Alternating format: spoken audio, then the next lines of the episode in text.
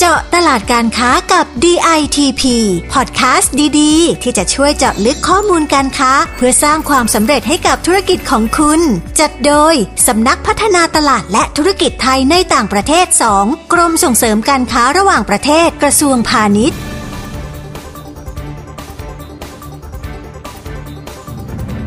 สวัสดีค่ะ กลับมาพบกันอีกเช่นเคยนะคะ ในรายการเจาะตลาดการค้ากับ DITP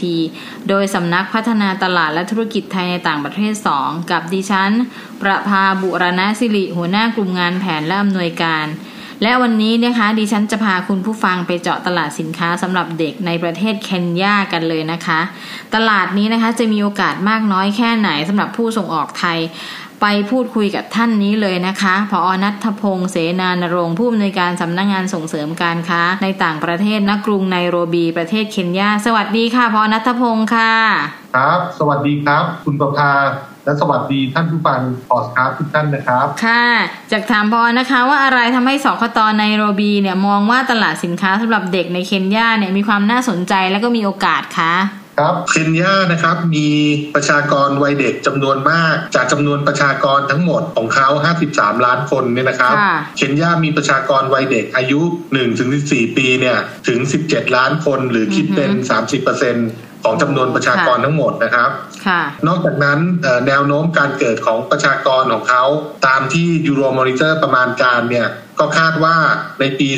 2030 เนี่ยค่ะเคนยาจะมีประชากรวัยเด็กถึง 20 ล้านคนนะครับค่ะค่ะซึ่งจากตัวเลขตรงเนี้ยเราก็คิดว่าเป็นโอกาสที่ดีสำหรับสินค้าเด็กในเคนยาและรวมถึงภูมิภาคแอฟริกันตะวันออกด้วยนะครับ ซึ่งผมจะพูดในรายละเอียดต่อไปครับ ค่ะ แล้วพอคะ แล้วภาพรวมของตลาดที่ผ่านมามันเป็นยังไงบ้างคะ มีอะไรที่น่าสนใจคะ ครับจากตัวเลขของ Euro Monitor นะครับ ในปี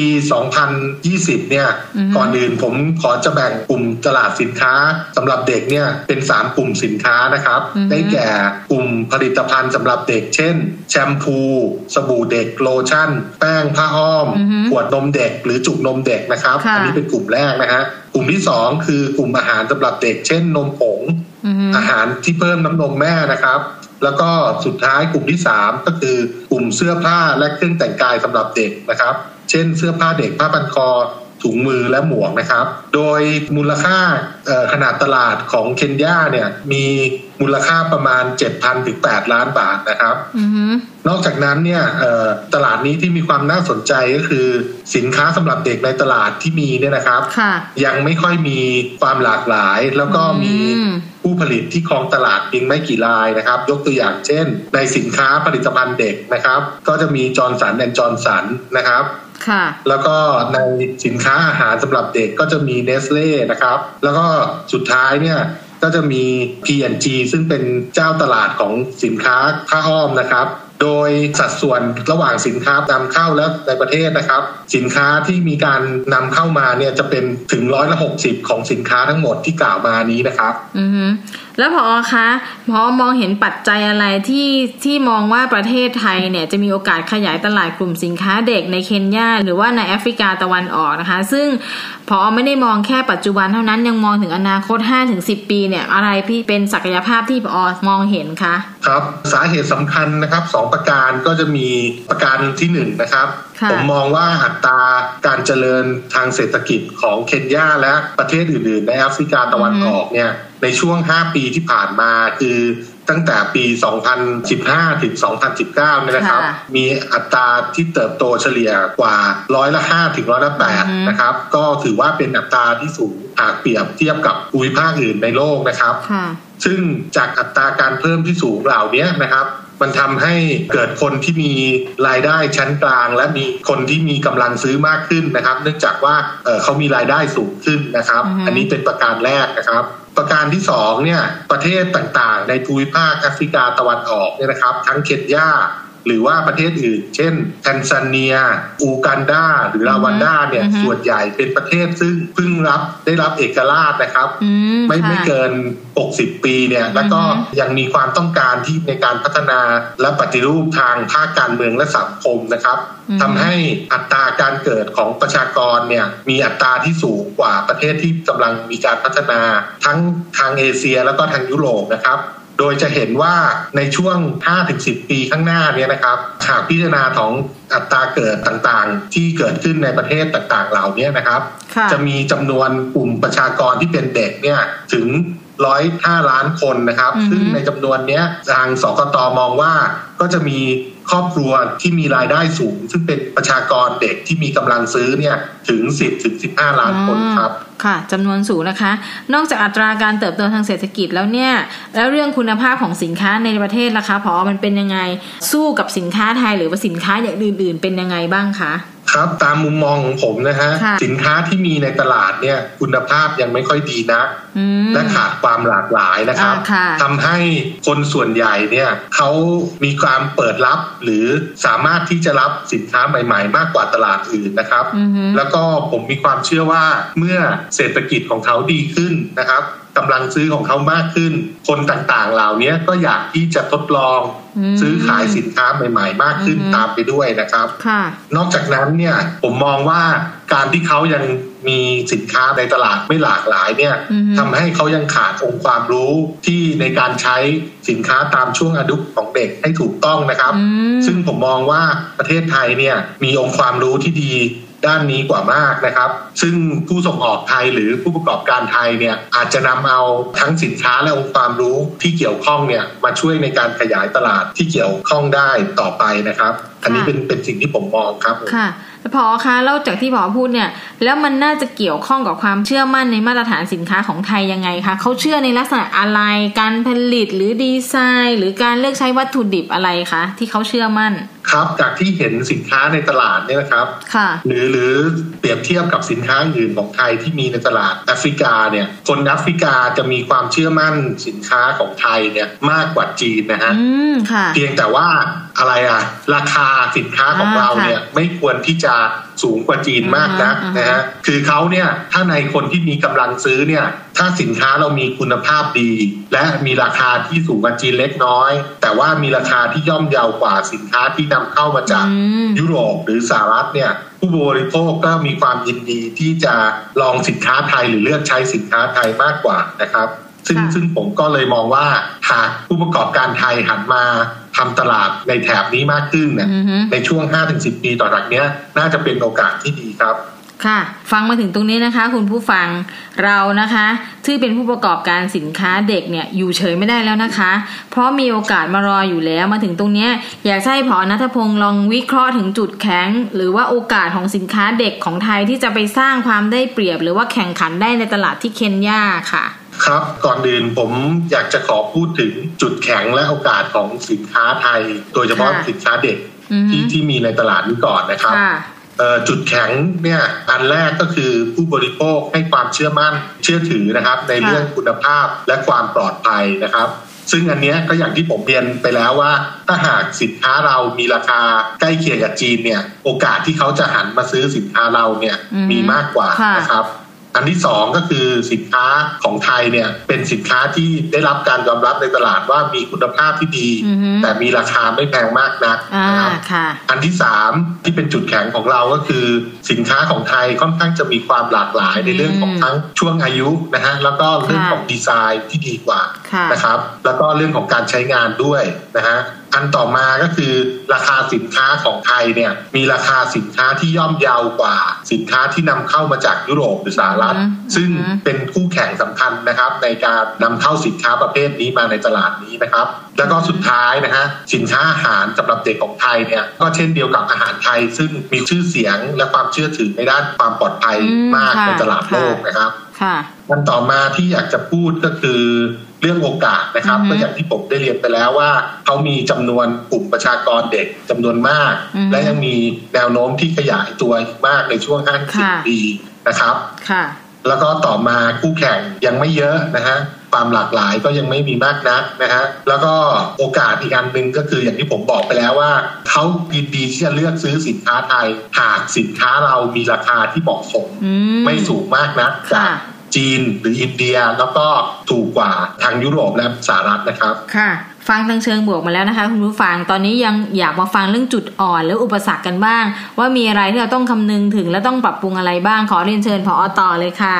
ครับจุดด้อยของสินค้าเราหรือจุดอ่อนเนี่ยนะครับค่ะอันแรกก็คือสินค้าไทยยังไม่เป็นที่รู้จักของผู้นำเข้ามากนักนะครับอือฮึ คือ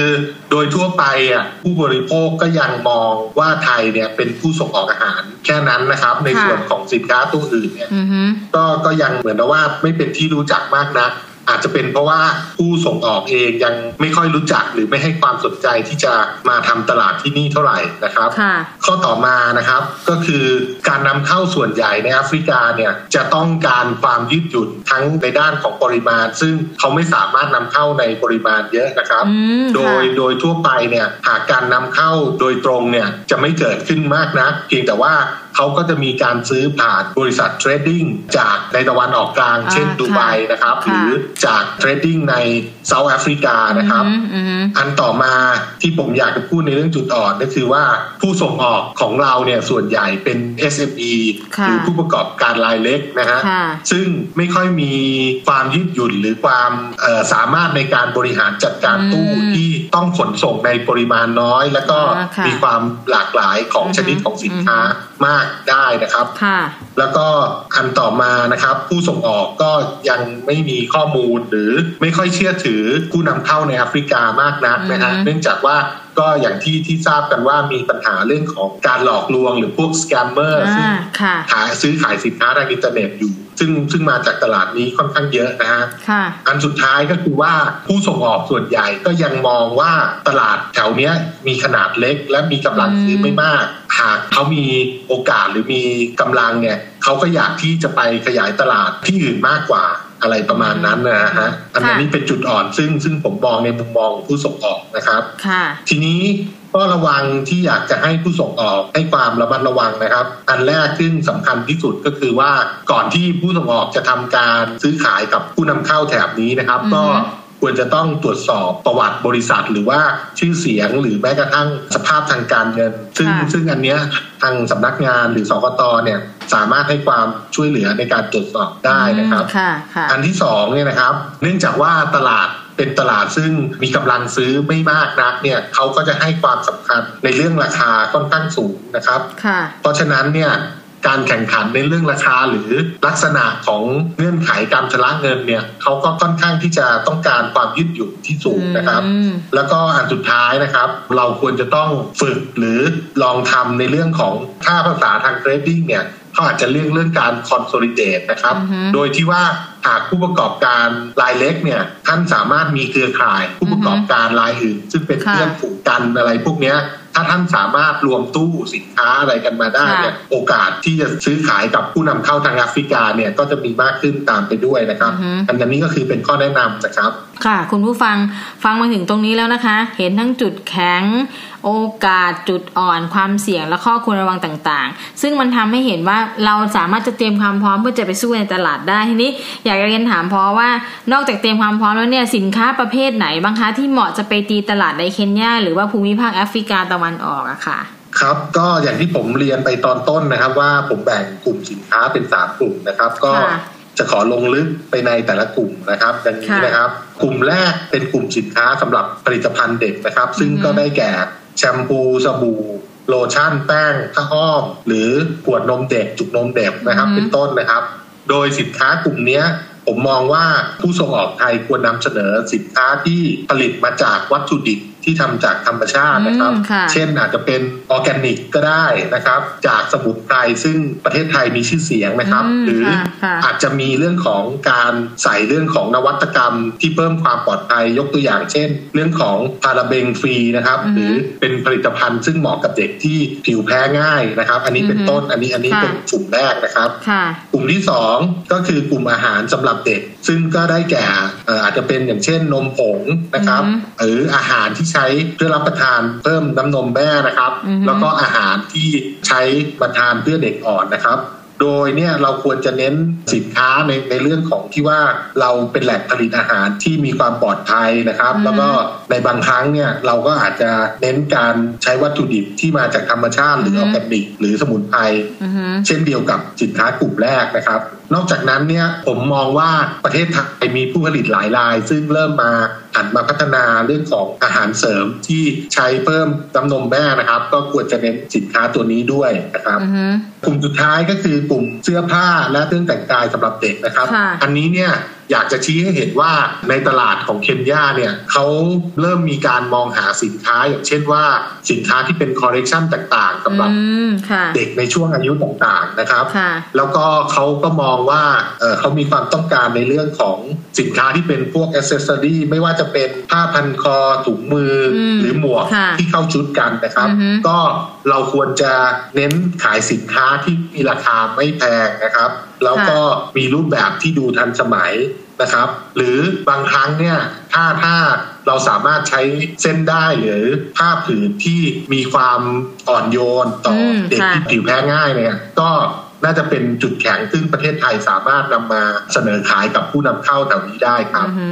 ฟังดูมีความหลากหลายในสินค้านะคะ ที่ตลาดนี้ต้องการนะคะผอทีนี้เรารู้แล้วประเภทสินค้าไหนที่เขาต้องการลักษณะเป็นยังไงทีนี้ แล้วช่องทางการจัดจำหน่ายล่ะคะผอปกติแล้วเขาซื้อกันที่ไหนผ่านช่องทางแบบไหนจะออนไลน์หรือออฟไลน์คะครับ เนื่องจากว่าหลังจากโควิดนะฮะอันนี้ผมค่ะขอพูดให้เห็นภาพก่อนนะฮะอือฮึก็คือว่าหลังจากช่วงโควิดเนี่ยผู้ขายสินค้าต่างๆเนี่ยในแอฟริกาแม้กระทั่งในแอฟริกาเองเนี่ยค่ะ ก็มีความจำเป็นนะฮะจะต้องพัฒนาช่องทางการจำหน่ายสินค้าทางออนไลน์มากขึ้นนะครับ โดยในปัจจุบันเนี่ยสัดส่วนของตลาดออนไลน์เนี่ยจากที่ผมได้กล่าวไปเบื้องต้นว่ามีค่ะมีประมาณ 7,000 ถึง 8,000 ล้านบาทค่ะนะฮะค่ะยังมีสัดส่วนเพียงแค่ 1.9%นะครับอือฮึแต่หลังจากโควิดเนี่ยแนวโน้มในอีก 1 ปีถึง 5 ปีข้างหน้าเนี่ยสัดส่วนการจำหน่ายสินค้าผ่านช่องทางอินเทอร์เน็ตเนี่ย น่าจะเพิ่มสูงขึ้นเป็น 5%นะอือฮึทำให้ผู้ส่งออกที่จะเข้ามาในตลาดเนี่ยก็ควรให้ความสนใจในการพัฒนาช่องทางทางออนไลน์นี้ด้วยนะครับค่ะแต่หากมาพิจารณาในเรื่องช่องทางการขายปกติเนี่ยนะครับอือฮึก็จะมีทั้งหมด 3 ช่องทางหลักๆ อันแรกคือห้างค้าปลีกขนาดใหญ่ค่ะยกตัวอย่างเช่น ห้างคาฟูนะครับค่ะห้างควิกมาร์ทเนี่ยอือฮึ นะครับ อันนี้จะประมาณ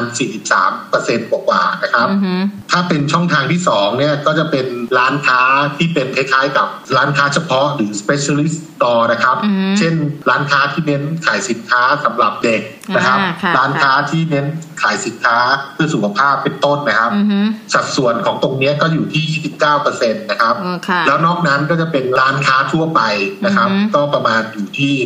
19%นะครับ โดยช่องทางการนำเข้าเนี่ยส่วนใหญ่จะมี importer นะครับหรือ trading เนี่ยเป็นผู้นำเข้าเข้ามา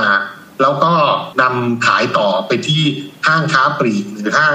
ร้านค้าเฉพาะอย่างที่ผมกล่าวไปเบื้องต้นเนี่ยนะฮะอือฮึ ในการนำเข้าโดยตรงเนี่ยจะค่อนข้างน้อย เพราะว่าเอ่ออย่างที่ผมบอกไปแล้วว่ามูลค่าตลาดมันไม่ได้เยอะ เพราะฉะนั้นเนี่ยห้างค้าปลีกใหญ่ๆเนี่ยหรือคาฟูอะไรพวกเนี้ยเขาจะไม่ค่อยเก็บสต็อกด้วยตนเองนะครับอือฮึก็จะให้เป็นภาระของ importer เป็นหลักครับ ค่ะโอ้ฟังดูแล้วนะคะ เป็นตลาดที่น่าสนใจนะคะ แล้วผอก็ให้รายละเอียดค่อนข้างดีมากเลยนะคะ ทีนี้ถ้าผู้ประกอบการไทยเนี่ยเขาอยากจะให้ทางสคตช่วยเหลือ หรือว่าส่งเสริมด้านการตลาดเนี่ย มันจะมีช่องทางทางไหนที่เขาจะติดต่อหรือว่าช่วยเหลือได้อะคะ ครับเอออันนี้ผม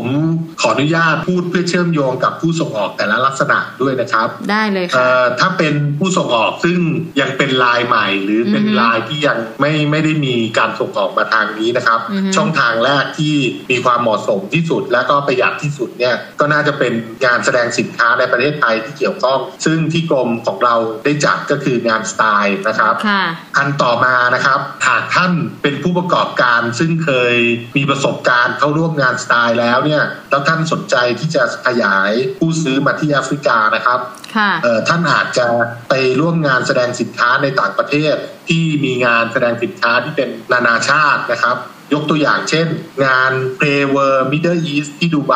นะครับ ซึ่งจัดประมาณเดือนธันวาคมทุกปีนะครับ หรืองาน Mama Magic Expo นะครับอือฮึที่เซาท์แอฟริกานะครับ ซึ่งค่ะจัดขึ้นในเดือนสิงหาคมทุกปีนะครับอือฮึต่อมานะครับหากท่านเป็นผู้ประกอบการซึ่งได้มีลูกค้าในแอฟริกาแล้ว หรือค่ะอยากจะเพิ่มการสร้างแบรนด์ หรือขยายฐานลูกค้ามากขึ้นนะฮะอือฮึอันเนี้ย ท่านอาจจะพิจารณาเข้ามาร่วมงานในแอฟริกา เช่นในเคนยาหรือแทนซาเนียได้นะครับอือฮึยกตัวอย่างเช่น งานเคนยา International Trade Exhibition ค่ะซึ่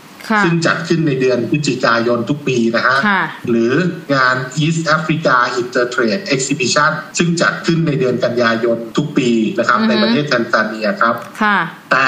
ช่องทางต่อมาซึ่งในปัจจุบันก็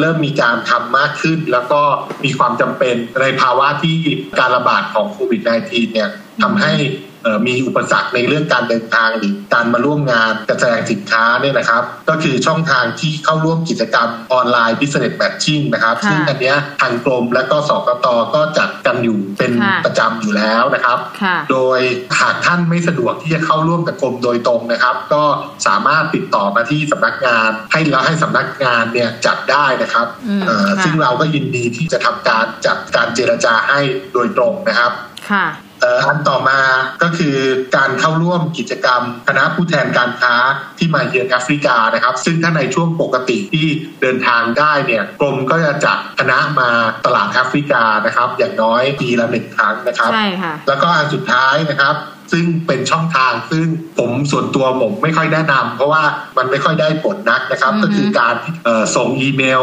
มาขอรายชื่อผู้นำเข้ากับอือฮึทางสคตนะครับ ซึ่งเราค่ะก็มีฐานข้อมูลผู้นำเข้าที่จะให้ท่านได้นะครับ อันนี้เนี่ยสาเหตุที่ผมบอกว่ามันไม่ค่อย work เพราะว่าผู้นำเข้าแอฟริกาเนี่ยเขาจะติดต่อเราก็ต่อเมื่อเขามีความต้องการสินค้าอ่านะครับค่ะในการที่ท่านนำนำเสนอสินค้าไปในช่วงเวลาที่เขาไม่สนใจเนี่ยท่านก็จะได้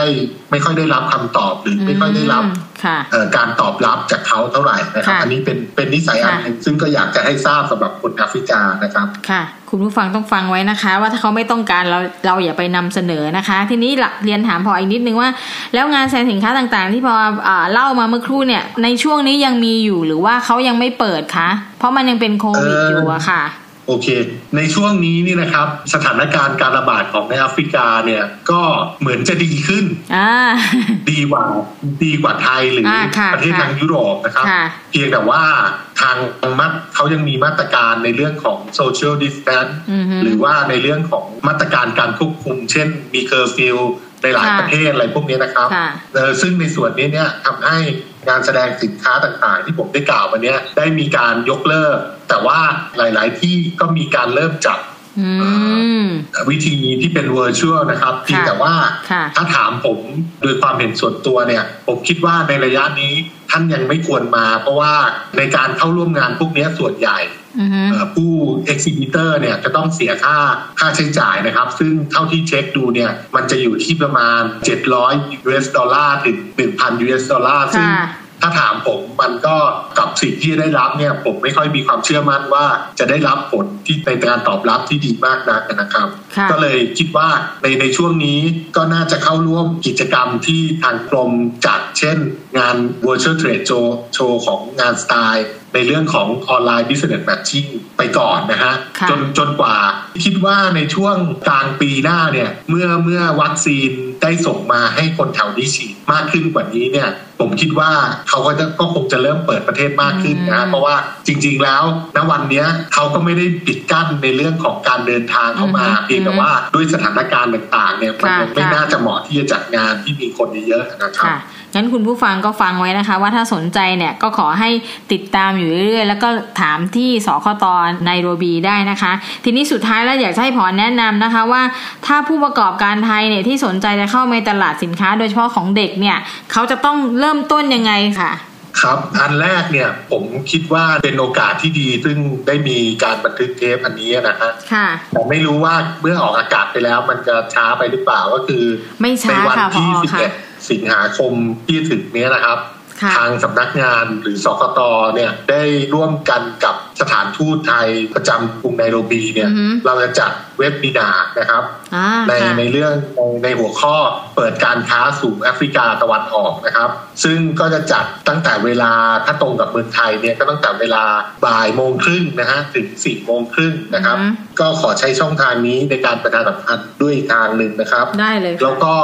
หากท่านมีความสนใจในเบื้องต้นที่จะทำตลาดเนี้ยนะครับ ผมก็จะมีข้อแนะนำต่างๆ ยกตัวอย่างเช่น ผมอาจจะต้องจะให้ท่านไปตรวจสอบราคานะครับค่ะและโครงสร้างการนำเสนอสินค้าต่างๆเนี่ย โดยที่ว่าผมก็จะมีข้อแนะนำสั้นๆว่ามันก็จะมีเว็บไซต์อันหนึ่งของเคนยาซึ่งสามารถที่จะค้นหาสินค้า หรือค้นหาราคาขายปลีกของสินค้าอือฮึที่นี่ได้นะครับ ก็คือเว็บไซต์ www.jumia.co.ke นะครับ อันนี้เดี๋ยวขอสะกดให้ฟังนะครับ ก็คือ www จุด jumia ก็คือ J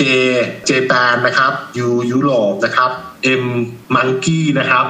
I Iceland แล้วก็ A อเมริกานะครับ ก็คือ www jumia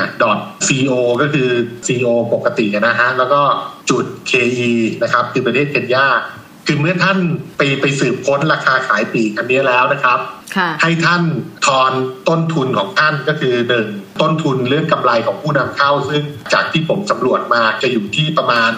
20%นะครับของราคาขายปลีก20ถึง15%นะครับ อันที่สองก็คือค่าให้จ่ายต่างๆ ซึ่งจะเกิดขึ้นได้แก่พวกภาษีนำเข้า ภาษีมูลค่าเพิ่มค่ะนะครับ ให้ท่านใช้ทอนสัดส่วนจากราคาขายปลีกเนี้ยประมาณ 50%นะฮะจากนั้นเนี่ยเมื่อท่านทราบราคาเมื่อทอนทอนทุกอย่างกลับมาแล้วก็คือ 20%ของกำไรของผู้นำเข้านะครับ แล้วก็ 50%ของต้นทุนเรื่องภาษีเรื่องอะไรต่างๆค่าธรรมเนียมในการนำเข้าเนี่ยเสร็จแล้วเนี่ยเมื่อท่านทอนมาแล้วเนี่ยให้ท่านเปรียบเทียบว่าต้นทุนของท่านเนี่ยสามารถที่จะแข่งขันกับสินค้าที่มีอยู่ในตลาดมากนั้นๆ ได้หรือเปล่านะครับอ๋อค่ะหากท่านไม่แน่ใจนะครับก็ให้ท่านขอคำแนะนำเพิ่มเติมจากผมได้นะครับ แต่อันเนี้ยผมคิดว่ามันเป็นสเต็ปแรกซึ่งท่านควรจะต้องดูว่าสินค้าของเราเนี่ยสามารถจะมาได้หรือเปล่าโดยคู่แข่งที่ท่านควรจะไปเทียบนะครับในตลาดนี้ในสินค้าสำหรับเด็กเนี่ยก็จะเป็นสินค้านำเข้าจากยุโรปนะครับจากอังกฤษหรือจากสหรัฐนะฮะค่ะซึ่งจะมีราคาสูง ซึ่งในในความคิดของผมเนี่ยถ้าราคาของท่านถูกกว่าสินค้าพวกเนี้ยประมาณไม่เกิน 10%เนี่ย ผมก็คิดว่าท่านมีโอกาสที่จะเข้ามาในตลาดนี้ได้ครับอือฮึโอเคเลยค่ะพอคะ ทั้งสูตรการคำนวณวิธีหาช่องทางการดูราคาของเราเพื่อจะเจาะตลาดเนี่ยเป็นประโยชน์อย่างยิ่งเลยนะคะ คุณผู้ฟังรวมทั้งแนวทางกับรายละเอียดต่างๆ ว่าสินค้าอะไรเป็นที่ต้องการ สัดส่วนตลาดเป็นยังไงนะคะ วันนี้นะคะ ดิฉันต้องขอขอบคุณผออนัทพงศ์เสนานรงค์ผู้อำนวยการสำนักงานส่งเสริมการค้าในต่างประเทศณกรุงไนโรบีประเทศเคนยาอย่างมากเลยนะคะ ที่นำข้อมูลดีๆ มีประโยชน์มาจัดเต็มให้เราในวันนี้นะคะ แล้วดิฉันก็เชื่อว่า